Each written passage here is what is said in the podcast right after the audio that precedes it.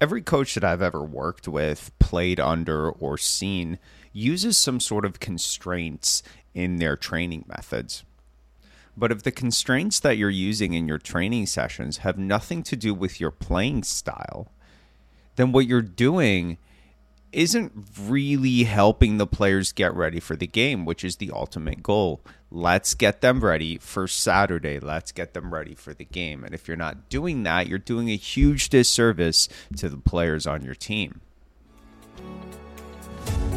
Prepare for a soccer coaching revolution.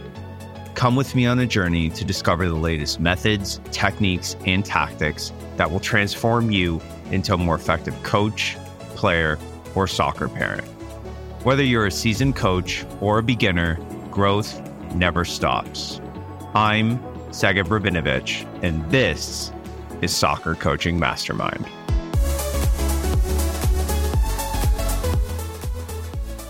Well, I'm really excited to talk about this weekend's games. We had four games this weekend. Our 2014s played, our 2013s played, our 2012s played, and then our 2010s played. So we had a good variety of players at different age groups um, playing throughout our weekend games. And that was really awesome uh, just to kind of see really where the teams are uh, after a full week of sessions. Now, last week, I don't really count as the first kind of games back. We didn't train, we just kind of went into games blindly, I would say, uh, without having a week to get the players back in from holidays and uh, you know Christmas meals and all that, and just kind of sitting at home. A lot of them, some of them went away. So uh, this whole week was really good to get them into what our standards are, and uh, just remind them of the playing style. So our 2014 started, and we played really well. Um, I put the game up on YouTube. I'll also put up another one of our really good games that we had. But what I wanted to start concentrating on a little bit more was the stats that are being offered through Veo. Now, I'll say this I don't know how reliable the stats are, but um, I'm using them anyway. And I'm really using them to prove a point uh, with the teams at how I want them to play. And every week, I'm really starting to kind of push them a little more. And to have proof, I think, is really helping uh, the players kind of realize uh, how to improve things. So let's start with our 2014, and uh, that team again played really well. Uh, I'll read you some of our stats, and listen, I, I know, I know they're kids, and, and I know that you know, stats aren't everything. I want to be super clear. And we're looking at the actual performance and we're going through the games on our Zoom meetings. But the stats that I use are very basic and it helps get the point across of what I really want to work on in the next game. So, we had a really high possession stat, uh, 69%. So we had possession most of that game. And I knew that going in. Uh, we didn't play a very strong team. Um, and in those situations, I really try and concentrate on that possession stat. And the reason I do that is because I don't want it to be a blowout, right? So even though this was a blowout and I think we won like 5 1 or something, um, at the end of the day, at the end of the first half, we were down 1 0. So eventually, you know, we ended up getting the goals, and but we played really well. And if I didn't really concentrate on that, um, I mean, one of our players, you'll be able to see this on the highlights on the YouTube. He just went through the whole team, right? When when I kind of allowed him to do that, and, and, that's fine, you know. But at the end of the day, if it's too easy, then there's really no point, you know, to to kind of just have a player going through the whole team, right? So, anyway, uh, that's kind of at least what's going on in my head, and the reason that um, I'm focusing on these stats. So, uh, possession seventy percent, fantastic. Now that's been the focus for the 2014 team. That and pass strings. Pass strings again is a really good metric that I really like. It's how many passes we've been able to connect. And I know again, you know, that's obviously not a metric that you should just kind of use, right? So you can't just say, "Oh, you know, uh, I I want my team to just have you know six or more passes seven times or or something like that," because that's the, right to just pass for passing's sake.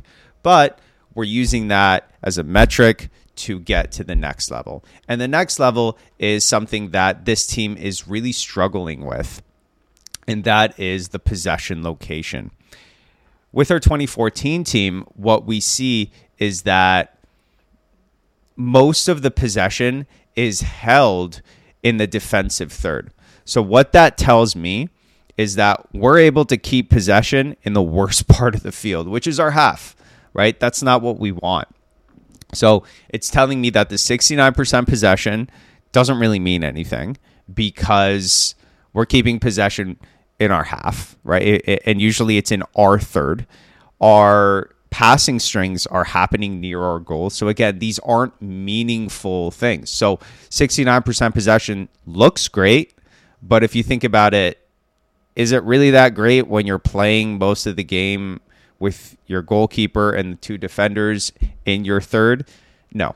So this week on our Zoom meeting, we really showed each team's uh, possession location. And what we saw last game this past weekend with our 2014 is 43% of our possession was in our defensive third, 34 in our middle third, and then 24 in our final third. And that's the exact opposite of what we want. We want it the other way. We want we want 43 in the attacking and then we want 34 in the middle and then 24 in our defensive third.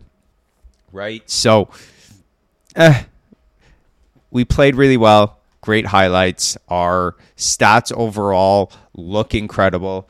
But when we really come down and analyze the game, that's not how we want to play. We don't want the ball in our third.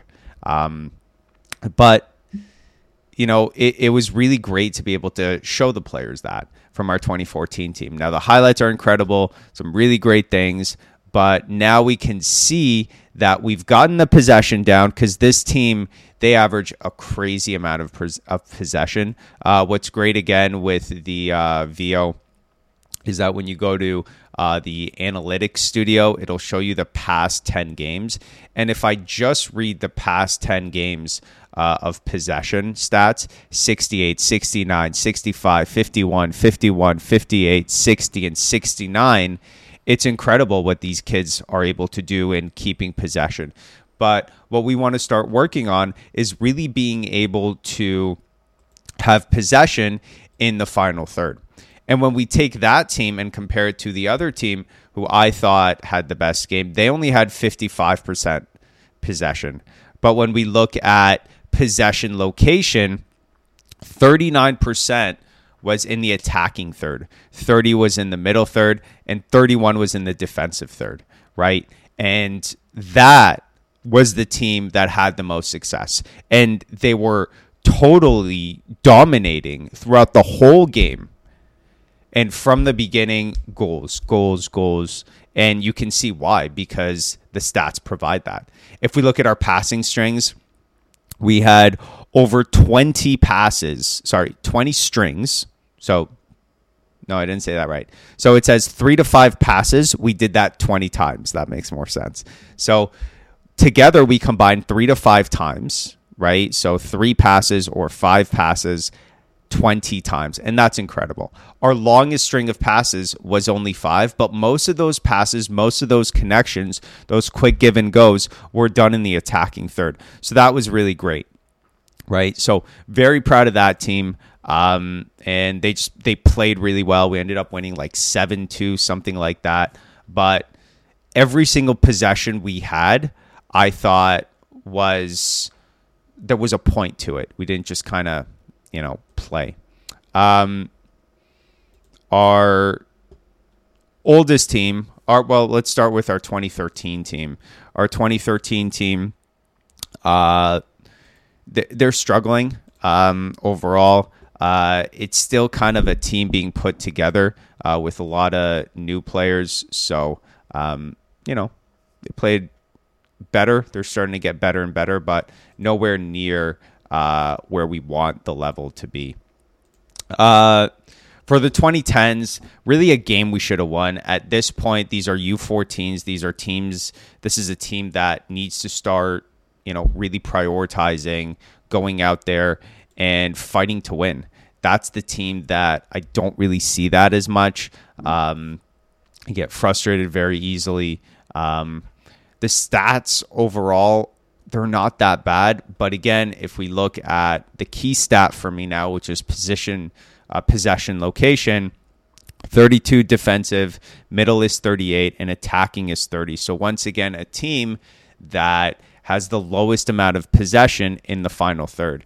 And that makes sense because we're just not scoring goals. We're not scoring enough, right? Uh, and we're getting scored on a lot, uh, too much. Our defense is struggling, and uh, we can see why there. So um, that was kind of a highlight of the weekend.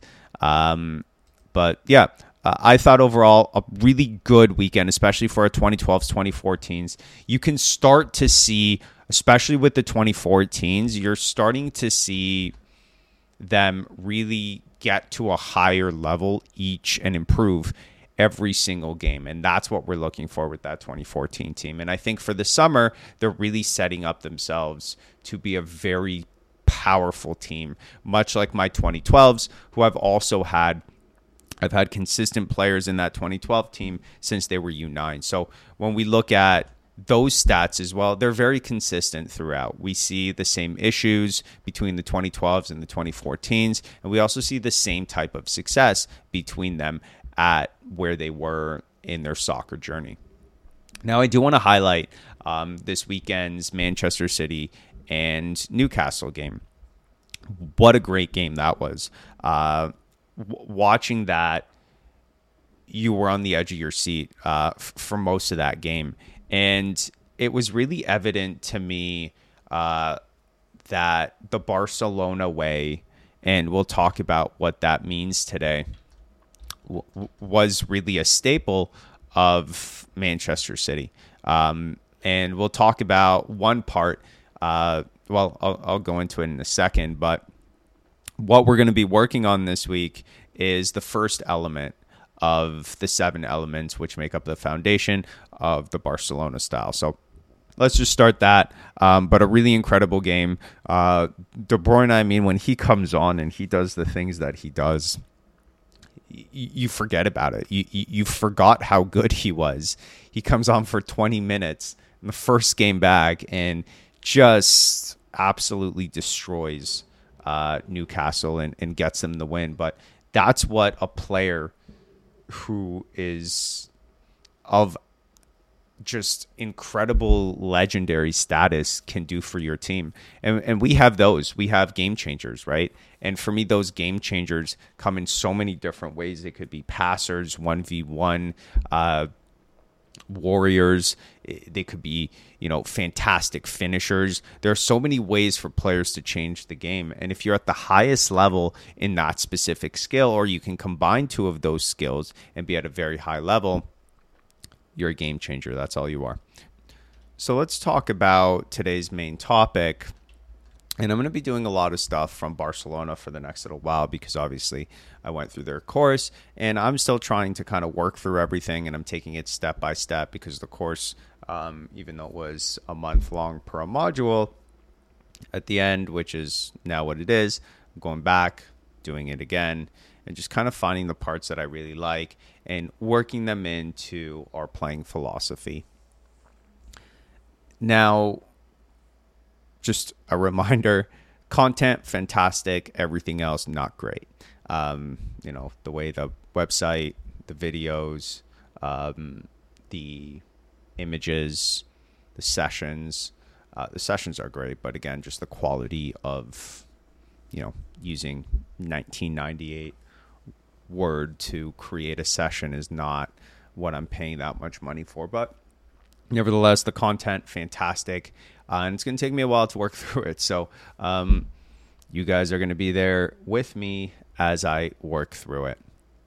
Uh, today we'll be talking about the first of the seven elements that make up the foundation of uh, the Barcelona playing style, according to the course. So let's talk about the first one. Uh, and yeah, and then we'll go from there. Uh, I'll also share with you a session that I created um, based on numerical superiority. Uh, and that's really, I think, what our teams are struggling with. Um, because the idea, uh, again, from this past weekend is not only can we get possession, but can we take it to the next level and have meaningful possession? So, the first element of this Barcelona way of playing is play one or two touches if you want to set a certain pace in the game and distract and distract the opposing team. I'm going to read that again. I'm going to read that slowly and I'm going to stop at certain points. So play one or two touches if that's huge. If you want to set a certain pace in the game. So there are moments when you shouldn't. And whenever you want to distract the opposing team. And to me, that distraction part is probably the most important part of that sentence, other than the playing one or two touch. Now, within one sentence, this whole thing can change your playing philosophy. A lot of coaches do their rondos and they go, I'm going to put in one two constraint and it's going to look beautiful. And you're playing one two touch rondo and it looks so good. But why are you doing that? There's no reason that you are. You're just putting in a constraint. And yeah, you could say, okay, well, I want to work on their first touch. I want to work on you know one touch uh, i want to work on uh, speed of play you know these are all things that you can use one or two touch as a tool, but if you don't have the foundation of what those represent, then doing it in the game might actually end up doing the opposite of what you want.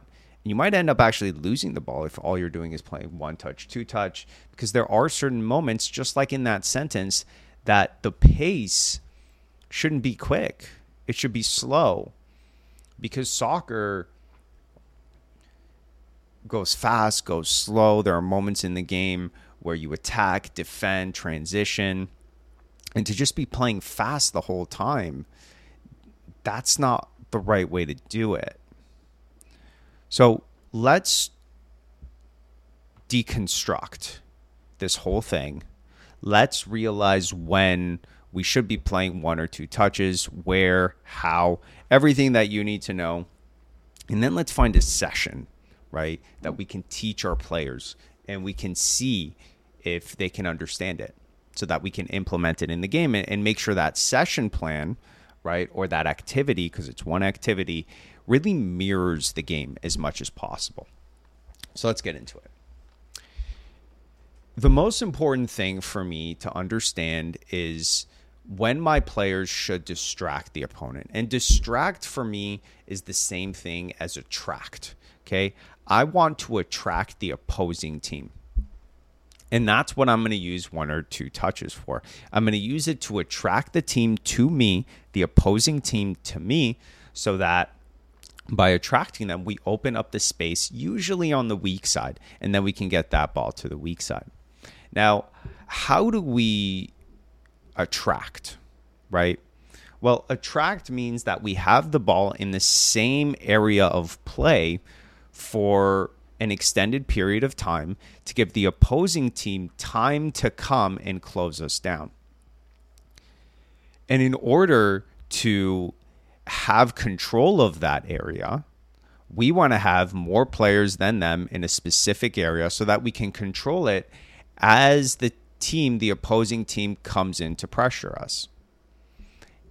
And that is called numerical superiority. The ability to have more players in a space that, you know, we can talk about the spaces, but just, you know, I just want you to understand to have them in a specific space, any space that is, right? We can talk and, and get you know, as specific as like zone 12, or we can just talk about, you know, thirds, defensive, middle, and attacking third. We, you know, we, we can break it down to as specific as we want the zones to be. But at the end of the day, all you really need to understand is we want more players in a specific area than them. And that's numerical superiority. And when we have numerical superiority, we can play one or two touch so that the opponent goes, okay, they've done, you know, three, four passes in this area and we're not able to get the ball. Let's send more people. You know, I, I have this image in my mind of like an old cartoon um, TV show of uh, of where there's a superhero, right? And that superhero is trying to get up, let's say, this castle, right? And the bad guy's at the top of the castle. And, you know, one of the guards comes up and goes, you know, uh, I don't know, let's give let's give a superhero name. How about I don't know, Mr. Fantastic. Okay, so Mr. Fantastic, superhero is trying to save the day. And the bad guy, let's call him Dr. Evil. And Dr. Evil is uh you know, one of his henchmen comes up and says, Dr. Evil, Dr. Evil, Mr. Fantastic is here. And Dr. Evil goes, Okay, uh, you, you, you, you, go downstairs. Okay, take care of him, right? And a couple of minutes go by and you hear all this commotion and screaming and then silence. Dr. Evil, Dr. Evil, you know, he's coming up. He's on the second floor. And this time he sends seven players, seven people, sorry. And and then Doctor and, and then Mister Fantastic takes care of them, and then he goes to the third floor, and then now he Doctor Evil is getting more panicked, and he sends ten people, right, and he just keeps sending more and more and more and more and more because he's unable to get what he wants, and it's the same thing with numerical superiority, right? You're in a specific zone, and the other team sends a player, and nothing happens. They can't get the ball. So then they send another player, and nothing happens, and they can't get the ball. And then they send another player and nothing happens and they can't get the ball. And by that point, you've attracted so many of them that what you've done is you've created space on the weak side to get that ball to. So we play this one two touch to really get and attract the other team. And that to me is a really good foundation to start with okay, using numerical superiority as a guide to when we should be playing one or two touch. Now, if you receive that ball on the weak side and you're 1v1, right? Are you playing one two touch? No, you're not. Why not? Because one, you don't have numerical superiority, right? We're even 1v1, but that's when you go and you attack with that 1v1. Or if we can pass through uh, the line of pressure, right? Wh- whatever line that is, whether it's uh, you know their defensive line, their midfield line. If we've broken one of their lines, then we go, then we attack, right? Then we dribble and we, we attack the space, but that's not when we use one or two touch. So we have to understand at what point we use it. Now, don't get me wrong. If you're on the weak side and you receive that ball and it's a 2v1, do we have numerical superiority? Yes. And if it's a 2v1 and we can still attack and do a give and go and go, then yeah, give and go and then attack. But whenever we have that numerical superiority, that's the idea of let's play one or two touch with the idea that we want to attack. We don't just one or two touch for the sake of it. And that's the problem with the rondos, right? The rondos that you're doing and you're saying one touch, two touch for the sake of it to get our touch better, to get this better, to get that better. That's not the right attitude. But if we take the approach of, okay, let's do rondos one or two touch with the idea of numerical superiority, then that changes it. Hopefully that makes sense. Now, I'm not saying that it's wrong to do one or two touches in the rondo. That's not what I'm saying. I'm saying that unless you have that foundational philosophy and that numerical superiority and understanding when one or two touch should be played by your team, unless you have that as a foundation, then it's okay because now your players understand because you should be doing it in your sessions and promoting it in certain moments, right? But the big mistake is we go and we do a rondo one two touch and it looks fantastic. And then uh, you know we get into a small sided game and we go one or two touch and it's fantastic. And then we go into a game at the end and we go one or two touch and everything breaks down because there are certain moments when you're not supposed to do one or two touch right? In those 1v1 moments when those are really the opportunity for individuals to shine and you're making them pass backwards or sideways or this or that where they have a clear 1v1 opportunity and a chance to really express themselves. So if you want to do your rondo and you want to do one or two touch, that's great. Do it. But have the idea of why you're doing it and make sure the players understand it and create a situation where that happens. Now, the biggest problem we had with our 2014s was again where the possession was. So for the 2014s, as you probably remember, most of the possession was in the defensive third. And the problem was, which was my fault, I would yell reset, and in their minds, reset means go all the way back to the goalkeeper. So we shut that down right away on on the Zoom session. We said there are two places to reset. There's half and then there is um, the goal line, right? So when we're in our half and we want to reset, we reset to the goal line where the goalkeeper is. Usually our goalkeeper is higher than that, but I just want them to have. Uh, usually the goalkeeper is out of the goal, right, and, and usually out of their uh, their goalie box. It's on 18 or 16 because we're playing indoor. Um, and then when we're in their half, the reset is half right? So we don't want to go all the way back to the goalkeeper. We do want to go back to the goalkeeper if the forward presses and cuts off the passing lane between the two defenders. Then we use our goalkeeper to create a 3v1. But other than that, we don't want to go all the way back. So I created a session where numerical superiority is dominant. That idea is dominant part of it. And then we use one or two touch in those areas where we have numerical superiority until we get out of it, right? Until we get to the weak side. So here's what this looks like. Okay. I'm going to do my best to really explain it. Um, but here we go. We're playing on the other team's half. The game is 3v3 plus 3. Okay. We're playing 7v7. So we're playing a 2 3 1. Now, here's what this looks like two defenders, and one center mid are my neutral players. Those are the players that are going to give me numerical superiority.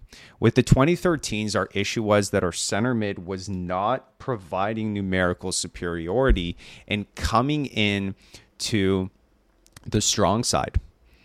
He was just kind of staying in the middle. And as a result of that, we never really had numerical superiority. So every single time the wingers got it, it was just 1v1, just 1v1, just 1v1, do your best or reset. And most of the time they would reset, and eventually we would lose the ball and get scored on, right? So we don't want that. So we want to take that away. So defenders, center mid, neutrals. Everyone else is 1v1. So the wingers 1v1, uh, there are two wingers, so that's two players, and then our forwards are 1v1.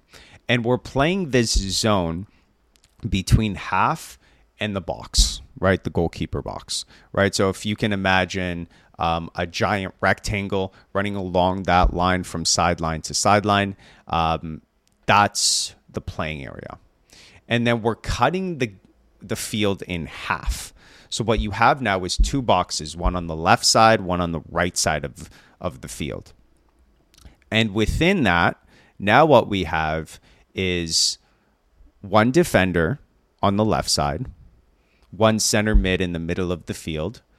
We've got one winger and one forward. So that's four players. And they're playing against the two players on the opposing team. And those two players are, again, a forward and a winger. So what you have is a 4v2. And we're really exaggerating the numerical superiority in a 4v2 because now we can have them play one or two touch. And the idea is I want the ball to go into the cross zone. Okay. And the cross zone for me is uh, if we think about the final third, it's the final third on the wide spaces. Okay, so the wide spaces are uh, from the 18 to the to the sidelines, right? So that's the wide zone. Okay, the wide space. So uh, we're in that wide space, and that's cut off by the final third. So you have this small little box. So we want to get that ball there. That's where we want, and from there we want a one touch or again, mostly two touches if possible. If we take two touches, then usually we reset. But we want to send that ball to that wide space corner, and then we want to cross it in. Now, we're going to keep this ball on the strong side until we see the ability to get that ball to the weak side or until we see the ability to break the line. And that gives us the idea of dribbling, right? Of then going into the next phase. But what I really want to focus on is that one touch, two touch, and numerical superiority. So, what you're going to hear from me as the coach is can we add numbers, right?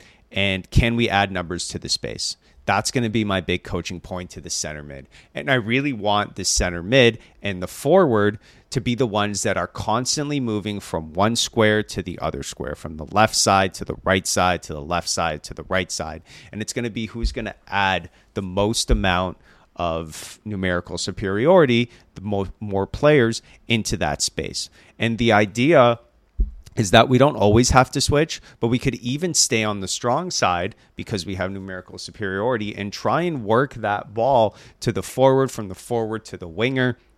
And then the weak side winger comes into the zone to try and score along with uh, the center mid. Because most of our success this weekend was when the winger went down the line, got the ball in the wide space, in that kind of final third wide space. They were able to cut it back to our center mid, and our center mid would just shoot the ball. So that was our 2012s, and I'll have some highlights and I'll have the full game probably on YouTube as well by the end of the week.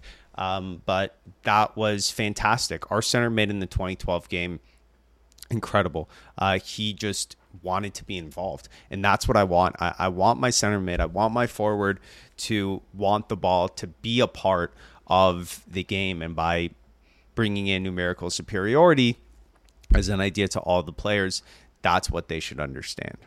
Now, I really like that idea of even during the switching of the play to the weak side in this activity, that we're still playing one or two touch, but it's only because we still have numerical superiority on the weak side with our defender and our uh, and our winger. And what that would look like for me would be the ball comes to the defender. The defender would switch to the other side defender. That's something that we haven't really gotten used to with our 2014s um, because we've taken that away from them when they were in our half because they would do that and the forward would win it and score. But in the other team's half, that's okay because usually the forward isn't. Uh, in between that line. And then also, our defender should be supporting, which means a little bit behind the ball. Um, so they should have a passing lane there.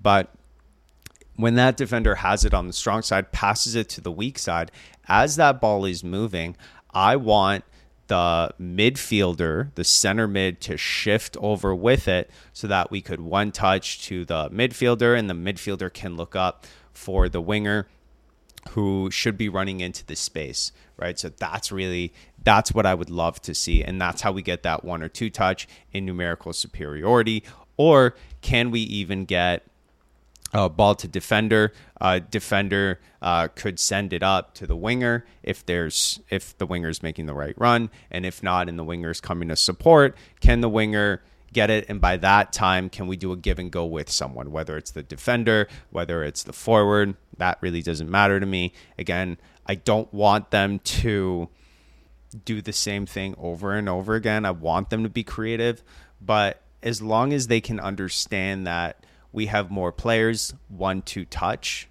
That's what I want. Okay, so numerical superiority, one two touch. And if we can attack, let's attack. Let's look forward first, right? That's that's the mentality that I want to have, um, because that to me is how we can really control the game. If we have more players than them, if we look to play forward as much as possible, then I think we'll be very successful. This weekend we have four games. Our U9s are playing our U11s, U12s, and uh, sorry, not our U12s. So our U9s, our U11s, 13s, and then our 14s are playing as well. So uh, two of the older age groups. I really liked the game that we had with our U13s last week uh, when we didn't have the goalkeeper. Um, unfortunately, with those two age groups, I think we've kind of already played the lowest seed teams. So now we've got even tougher teams. Um, so that's going to be interesting for this weekend. Other than that, our U9s, uh, we're continuing to bring new players in from our academy as they develop and get to the level that we feel we need to play on that U9 team as well. Uh, we're also kind of getting ready for a shift in the summer. Uh, we're going to try something new, I think. Um, we're going to continue with Ontario soccer because we have to, but uh, there are some other options out there that I'm really interested in. So uh, we have to kind of see if that works. As a full fledged member of Ontario Soccer, we're not allowed to play in other leagues. We're not allowed to talk to teams that are not part of the district. Um, it's just all nonsense, uh, if you ask me about it. Uh, I, I don't think that it's good what Ontario Soccer is doing. Every single month, it seems like they send out emails of new laws and new courses that coaches and owners and technical directors have to take. So I just don't like that. It seems like a money grab. Um, to play at the highest level, you've got to have just crazy amounts of things that a lot of the smaller teams don't have and you're only really getting players scouted if you're playing in the top level and we're just not allowed entry in it so um, it's really frustrating but what I do like is that we do have the ability to play at a lower level if we want to. Um, so there's a lot of things that I'm thinking about going into uh, already this summer. So I'm excited to hopefully talk about things that are out there, not things that I'll I'll join or I can say that I'll join, but they are things that are out there in Ontario. Um, so I'll probably be talking about that within the next couple of months. Uh, and I'll continue to talk about a lot of the Barcelona ideas. Uh, it's Thursday now. I record this on Tuesday, so Wednesday night is usually the night where uh, I do the session. So, session turned out well. By the end of it, that one touch, two touch, um, and more importantly, numerical superiority was a really big part of how we played and, and my coaching points and really got to see that. So hopefully we can see that in this weekend's games. We can start to get meaningful possession in the opponent's third. That's really what I want. So um, these teams are the ones that struggle with that the most. So we'll see how we do. I'm not expecting anything crazy with the U9s. Uh, those kids are still there's some U9s, there's some U8s in there, so it's uh, it's different with the younger age groups. But hopefully, with uh, U13s and U14s, they'll understand it and they'll play really well. Uh, the U13s have a really tough game, a really tough game. Uh, probably one of the best goalkeepers I've seen on another team. He's un- he's unbeatable. The fact that we play in such a small net and this kid, um, he's huge. Um, as a U11, he's gigantic. He's athletic. He's fantastic. So uh, that's going to be a really tough game. Uh, with the U14s, I really don't know the team that we're playing. I'll probably know them when I see them, but uh, we'll see what happens. Uh, the U14s last week, they did do well from a possession point of view, but until we find a goal scorer, um, that team's going to have a very difficult time uh, getting things done. So uh, until next week, enjoy the journey, enjoy the moments, but most importantly, enjoy the game.